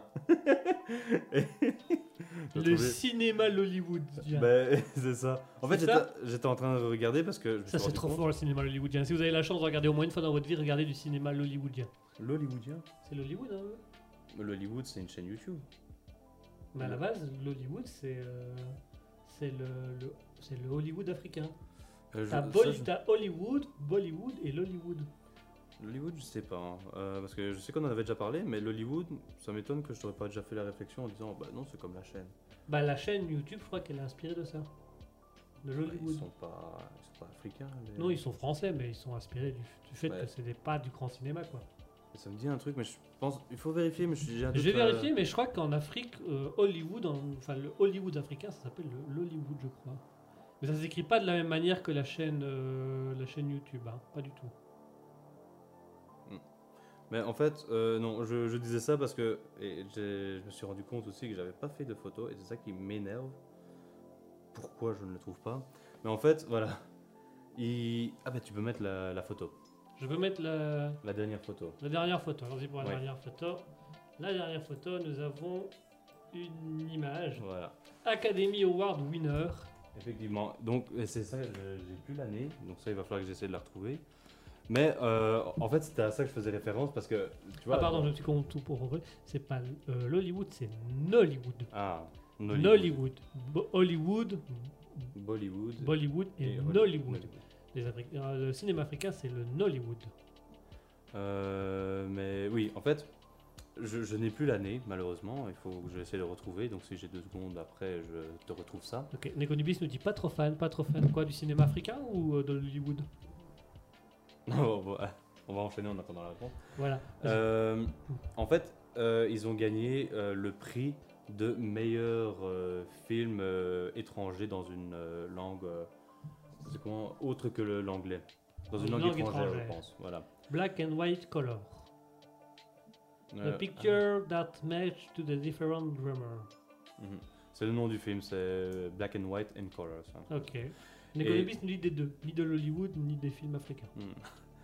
Et en fait, c'est à ça que je faisais référence. Donc là, je sais pas si c'est vraiment vrai. En fait, c'est vraiment, je voulais faire la petite blague sur le fait qu'au Ghana, quand tu regardes les films qu'il y a, genre 2016, avec les effets un peu bizarres, le truc qui pète de partout. Ouais, les effets 3D, les effets, et tout ça. Qui étaient vraiment bizarres, alors que juste à côté, t'as un film qui est nommé aux Oscars, qui, en tant que meilleur film étranger dans une langue étrangère... tu vois, je voulais faire la petite blague. Et bah en gros, bah, on est dans les temps, on a fait le tour. Parce que j'ai pas énormément de trucs à dire, j'ai pas regardé le film, on devrait le regarder une fois. Un Hollywood? Un Hollywood? Ah celui-là, bah, Black and White Color, c'est ça? C'est Black and White and Colors. Ah, Black and White and Color. Ah, putain, le end il est miniature. C'est une tache noire sur mon écran. Ok, Black and White and Color. Quand même un Academy Award. Je suis en train de regarder vite fait. Attention, Academy Award, c'est pas un Oscar, hein, si? Si, peut-être en fait. Le quoi? Est-ce qu'Academy Award, c'est la même chose qu'un Oscar? Je sais pas. Attends, les Oscars, c'est pas la petite figurine qu'elle a? Bah, j'aurais tendance à dire si, mais Academy Award, il me semblait que c'était autre chose que les Oscars. Je t'avoue que tu me fous le doute là. Ah bah écoute, c'est toi qui as fait la recherche pour ce truc là, hein, donc c'est à toi de savoir. Donc ok, donc si jamais, en Côte d'Ivoire, ils ont eu des films nommés aux États-Unis par rapport à leurs voisins qui, eux, ont eu des films nommés sur YouTube.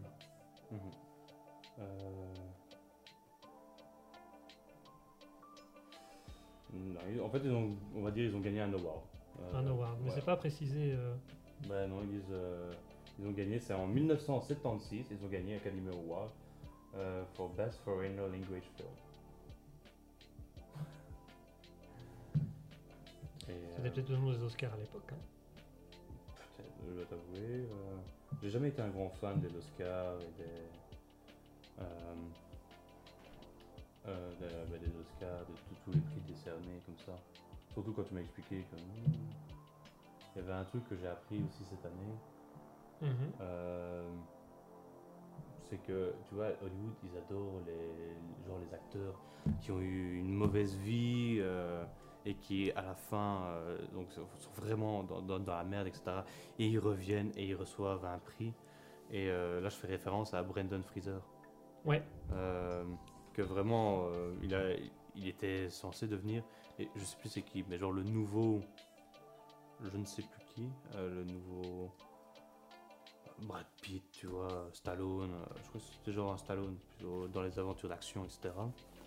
Et à cause de plusieurs blessures qu'il a eues de tournage en tournage, il n'a pas pu continuer, il a disparu des écrans. Et là, il était revenu avec le film The Whale.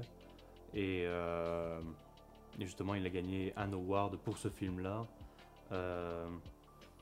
parce que, ouais, déjà il jouait bien. En plus de ça, tu vois, Hollywood adore les gens qui sont dans la merde et puis qui reviennent, c'est des belles histoires, et du coup ils veulent décerner. Ah bah oui, c'est le rêve américain. En fait, les Oscars sont là pour vendre le rêve américain au reste du monde. Mmh. C'est pour ça que Johnny Depp ou Brandon, comment encore lui, Marlon Brando ont souvent des Oscars. C'est parce qu'ils sont le rêve américain typique. Celui qui commence de rien, puis qui a du succès, machin, machin. Et c'est pour ça que Brad Pitt en a eu très très peu. Et Leonardo DiCaprio aussi. Parce que eux, ils sont la perfection américaine, mais ils sont pas le rêve américain. Puisque eux, ils ont directement commencé au sommet. Ils sont rarement descendus.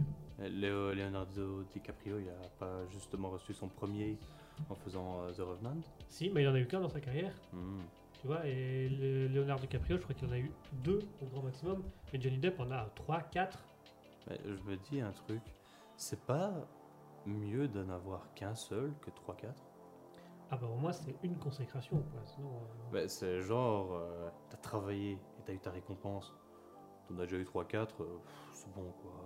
Tu fais ce que tu fais habituellement et on donne un Oscar comme ça. De toute façon, moi je trouve que les Oscars c'est déjà un problème en soi. Par exemple, prenons un exemple très simple, Charlie Chaplin. Ouais. Combien d'Oscars a reçu Charlie Chaplin? 0. 1. Ah. 2 ans avant sa mort, alors qu'il était interdit des États-Unis, hein, puisqu'il avait été extradit des États-Unis parce qu'on le soupçonnait de communisme. C'était même pas, il y a des preuves. On le soupçonnait de communisme. Et on a décerné un Oscar. Ça faisait 5 ou 6 ans qu'il faisait plus de films. On se rend compte qu'en fait, Charlie Chaplin, à l'époque, était l'acteur le plus vendu au monde, que ses films étaient les plus vendus au monde, que tous les films qui sont sortis après lui n'ont jamais atteint sa notoriété. Et du coup, on lui a décerné un Oscar... posthume. Pas posthume parce qu'il était encore en vivant, mais pour sa carrière. Donc pour l'ensemble de sa carrière. Sauf que sur l'ensemble de la carrière, le 3/4 des acteurs à l'époque n'avaient même pas un tiers. Et c'est vraiment... il a quand même amené plein de pognon, donc on lui donnait un Oscar. Alors que 10 ans auparavant, on le traitait de communisme, on l'envoyait bouler en l'interdisant aux États-Unis, on lui retirait son visa américain, les États, il y a plein de producteurs qui ont cherché à avoir sa faillite parce que c'était un trop gros concurrent. Il se barre avec son pognon en Suisse, il devient sœur de la couronne d'Angleterre, parce qu'à la base il est anglais. Oh, et tout d'un coup il va recevoir un Oscar de son truc. Tu dis, mais c'est de la merde quoi. Mais tu sais, ça me fait penser aussi, et ça c'est un truc, c'est dans le marketing. Les produits élus, produits de l'année là. Ouais. Ça c'est une très très grosse fraude. Clairement. Mais jamais prendre ça parce qu'en fait, il y a quoi? Dans le système de vote, il y a 10% voire même moins qui est fait par les gens comme nous, les clients, qui vont voter. Donc nous, on n'a aucune influence sur les résultats. En fait, c'est surtout une histoire de thunes. Et le problème, c'est que ça marche. Parce que les gens, donc les marques qui payent pour se faire élire produit de l'année, les gens ne connaissent pas tout le négatif qu'il y a derrière. Et du coup, waouh, c'est élu produit de l'année. Et ils achètent. Et du coup, ben... C'est vraiment une fraude parce que le produit, mis à part avoir dépensé des sommes pour pouvoir toucher, en fait c'est faire de la pub, quoi, pour pouvoir avoir plus de clients, ils n'ont rien fait, ils ne sont même pas forcément bons, tu vois. Ça prouve juste qu'ils ont de l'argent pour se faire plus d'argent. C'est ça. Parce que c'est quoi? C'est tous des électeurs, mais des électeurs qui font partie du truc, mais eux déjà ils vont regarder combien tu as donné, je me rappelle plus de tous les détails. On avait vu ça en cours, mais c'est vraiment la partie qui est le plus important. Et le produit de l'année par autant de clients, ben c'est faux parce que même si vous êtes des milliers, vous ne représentez à peine 10% dans le système de vote final. Donc c'est surtout une histoire de gros argent. Et ceux qui ont créé ce label-là, ils se mettent bien. Hein. Ah bah ça tu m'étonnes. Hein. Ils se mettent bien. Mais je t'avais déjà dit, moi, que j'étais contre le box-office. Je t'avais déjà expliqué ça. Je pense pas, mais à mon avis, si tu commences à en parler, ça va peut-être me faire... en gros, le box-office qu'on nous vend aujourd'hui, il est honteux. C'est une escroquerie. Parce qu'en fait, le box-office aujourd'hui ne se comptabilise que sur le dollar actuel. Mmh. Donc par exemple, tous les films avant les années 2000 qui n'étaient pas au dollar actuel, ben, on est parti du principe que l'argent qu'ils avaient à l'époque corresponde à ce dollar actuel.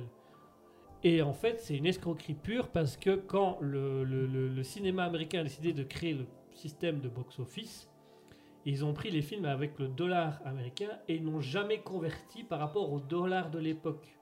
Mmh. Donc par exemple, t'as, je crois que pour le moment, c'est en numéro 1, c'est Avengers, qui est en numéro 1 du box-office, ou Avatar, ou quelque chose ça, comme ça. Ça, c'est plus toi qui sais, je sais qu'Avatar a coûté énormément. De la dire si c'est plus que Avengers. Enfin, ouais, voilà, je crois que par exemple, à un moment donné, c'était Avengers qui était là avec, je crois que c'était 734 milliards de dollars de bénéfices. Ah, dans le bénéfice, tu parles. Ouais, dans le box-office, ça c'est... Tu parlais de coût de production. Non, box-office, c'est de bénéfices et d'entrées. Mm-hmm. Donc, t'as, je crois que c'est Avengers, puis c'est Avatar, puis c'est Titanic, machin. Et eux, c'est des milliards. Mais sauf que ça, c'est au prix du dollar, du coût du dollar actuel. Mm-hmm. Et ils ont pris tous les vieux films en les mettant, en partant du principe qu'ils étaient au même niveau que le dollar actuel. Et en fait, il y a une université américaine qui s'est chargée de recalculer tout ça et qu'en fait découvrir que le box-office qu'on a aujourd'hui, il est minable par rapport au vrai box-office si on recalcule en taux d'intérêt ou en véritable dollar de l'époque. Par exemple, dans le box-office aujourd'hui, tu as Autant en emporte le vent, un film de 1960, un film américain, donc très très vieux. Je crois qu'il est à la 26e, 27e place, tu vois. Mmh. Genre, à l'époque, il a ramené 27 milliards de dollars. T'as Avengers qu'on a ramené 734 milliards. Sauf que 27 milliards de dollars dans les années 50, ça équivaut à 886 dollars actuels. Milliards de dollars. Milliards de dollars actuels. Donc, c'est-à-dire qu'en fait, entre Avengers Endgame et... Autant n'importe le vent, il y a 150 milliards de dollars de différence. Mmh. Mais Autant n'importe le vent, il est 25 ou 26e, je crois. Alors qu'en fait, normalement, il est numéro 1, mais il n'a jamais été dépassé au niveau historique. Et alors, c'est con, hein, mais t'as un film français en 3e position. Je sais pas si c'est lequel. Je voudrais dire Astérix, mais c'est pas ça. Non. C'est plus vieux. Oui, c'est vraiment c'est plus vieux. J'ai peut-être déjà entendu, mais te dire le... C'est plus vieux. La Grande Vadrouille de Louis de Funès et Bourvil. Parce que La Grande Vadrouille de Louis de Funès et Bourvil, ça a été mis en Europe, mais c'est un film qui a également fonctionné au Japon, en Chine, tout ça. Donc eux, ils ont pris que c'était des francs, qu'ils ont recalculé en dollars actuels, sauf que le franc actuel, le franc de l'époque, recalculé en dollars d'aujourd'hui, je crois que ça équivaut à 840 milliards de dollars de bénéfices. Donc, il y en a un deuxième normalement entre eux, et en troisième, c'est La Grande Vadrouille. Mais ça, La Grande Vadrouille, il n'est pas dans le box-office, parce que c'est français. Puis à l'époque, c'était des francs. Donc je crois que pour en dollars d'aujourd'hui, si tu calcules en dollars d'aujourd'hui, je crois que tu es à autour de... Ouais, ça a ramené 1 ou 2 millions de dollars maximum. Alors que en francs d'époque, avec le dollar d'époque, tu étais à presque 836 milliards de dollars. Et tu dis, le box-office aujourd'hui est juste une escroquerie pure. Mais c'est un aspect financier. Ça vend.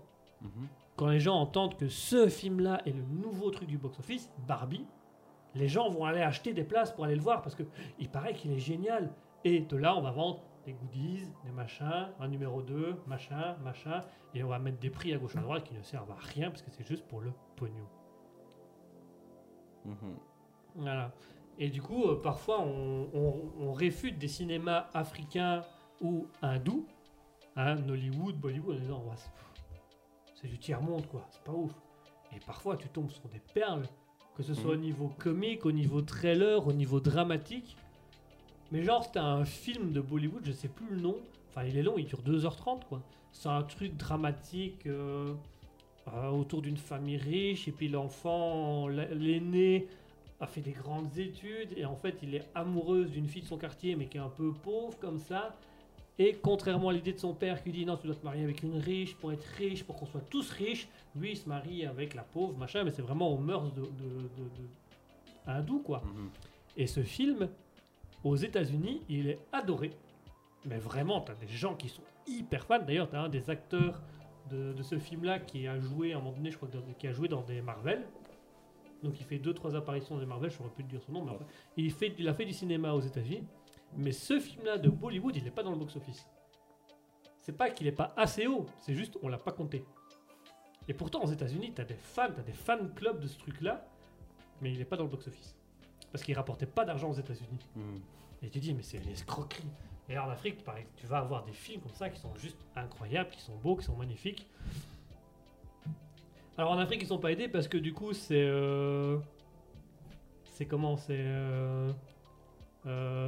Festival de Cannes qui va donner des récompenses aux films africains. Et on sait tous que le Festival de Cannes, quand un film est nommé là, personne ne va aller le voir parce que Festival de Cannes c'est égal à ennui. Mais j'avais vu justement les Guignols, tu vois le truc qui parlait du, je sais plus c'est qui allait voir le film. Et il dit, alors vous allez voir le film? Je dis, ouais. Alors quand vous allez voir un film, vous avez besoin de ça. Et je sais plus c'est quoi, ce genre des lunettes 3D, un truc comme ça, je sais plus quoi. Et quand vous sortez du film, vous avez besoin de ça. Et tu vois une énorme médoc, c'est quoi? Un antidépresseur. Allez, désolé. Il essaie de prendre le truc, je sais pas quoi. Là c'est à peu près ça, mais je sais qu'il y a énormément d'acteurs. Déjà au tout début, dans les années 60, 80, il y avait énormément d'acteurs français qui était en anti-festival de Cannes parce que juste ça ramenait une mauvaise publicité, c'était de la merde. Et t'avais d'autres acteurs, t'avais genre Jean-Yann, Jean Poiret qui y allaient, mais pour faire les cons.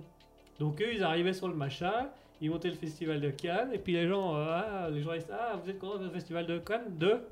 Ah non, moi je suis juste venir voir les filles, j'ai 2-3 copains qui sont là. Moi je viens, on me prend en photo pour dire que je suis là, après je vais aller au bar, hein, je vais aller boire un verre. D'ailleurs si vous voulez m'y retrouver, j'y serai toute la soirée.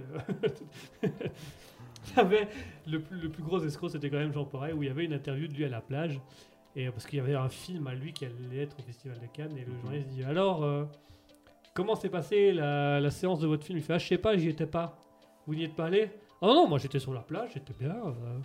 Mais vous êtes quand même venu pour ça à la base? Bah à la base on m'a payé la place pour y aller, mais moi j'ai payé une place à la plage, je garde ma place à la plage. Hein. Il était là, il s'était fait payer le trajet gratos qu'il avait été à la plage. Enfin voilà, pardon, on part un peu dans... On a un petit peu... On a un peu dévié sur le monde pitoyable du capitalisme, moi. Et nous on reste en dehors. Moi, je sais que comparé à la moyenne, je crois que les pubs ont moins d'effets sombres. Ah, bah toi déjà tu connais un peu l'aspect marketing, donc tu le vois vite. Bah, peut-être pas vite, mais je vois certaines choses. Et j'ai aussi appris, bah, comme je te disais, là, avec le marketing. Pas le marketing, la pub. Produit élu meilleur produit de l'année. Ah oui, ça aussi, ouais, bah oui, du coup, ouais. Mais oui, effectivement, si tu déjà apprends déjà que c'est pas forcément ce qu'il y a de mieux. Bah, c'est un produit comme un autre. Ils ont juste payé quoi pour faire de la pub. C'est comme si tu payais pour aller à la TV, sauf que là. Tu payes pour avoir une étiquette, enfin d'avoir le droit de poser une étiquette sur ton produit. Comme ça, les gens disent oh, produit de l'année, ils achètent. C'est de la pub, mais différent. Viens, on met un logo radio de l'année sur Raspberry et on voit si ça se vend. Élu radio de l'année, oui. Ça pourrait, hein. La radio préférée de Twitch. Radio numéro 1 sur Twitch. On pourrait. Bah non, on reste pas avec un problème si on met Twitch. On invente un truc. Web radio comment, favorite sur ce site. Non, c'est comment le nouveau site qui est 100% comme Twitch, mais pas Twitch. J'ai pas retenu le nom, j'y pensais tantôt, mais je sais plus c'est quoi le nom c'est. Parce que ça, à la limite, je crois que tout le monde s'en bat les couilles, il y a personne dessus. Web radio numéro 1 sur... Tourbidule. Je sais plus c'est comment le nom. Je sais plus, enfin bref. Bon, on va peut-être clôturer l'émission là, ce sera pas mal. Oui, ouais. Voilà, ce sera tout pour cette émission. Il fait noir dehors, regarde comme il fait noir. Il fait noir, il fait noir. Oh là là. Merci d'avoir été avec nous et merci d'avoir été à notre écoute. Merci d'avoir été présent pour cet alter ego qui dure déjà depuis un petit moment parce qu'on a commencé avec un Hollande sur le montage vidéo. On est à 5h là de live. On est à 5h16 de live puisqu'on a quand même fait une émission All Learn avant sur le montage vidéo. Le montage vidéo de la bande-annonce de notre radio qui arrivera bientôt sur la chaîne Twitch. À mon avis, semaine prochaine, vous l'aurez. Il y a des chances que semaine prochaine, vous l'aurez. Si j'ai le temps de finir le montage, voilà. J'ai le temps de revenir. Tu as le temps de revenir pour faire le reste, mais ça, on s'arrangera entre nous. Donc voilà, si ce n'est pas la semaine prochaine, ce sera à la rentrée septembre, mais il y a une bande-annonce qui a été tournée. On a vraiment fait un court-métrage cinématographique pour vous offrir une bande-annonce des plus originales. Voilà, c'est tout pour nous. Merci d'avoir été à notre écoute, merci d'avoir été avec nous. On va vous souhaiter une bonne soirée et une bonne semaine. Profitez bien, reposez-vous, profitez des bons instants, des bons moments. Nekonubis qui nous fait un petit chat qui nous dit au revoir. Oh, chalut. Chalut Nekonubis. Chalut, chalut. Merci d'avoir été avec nous, merci d'avoir été à notre écoute et merci d'avoir été là. On vous souhaite une bonne soirée, on vous souhaite une bonne nuit. On va vous laisser avec Alexis Action avec Mazafunk. Bonsoir tout le monde.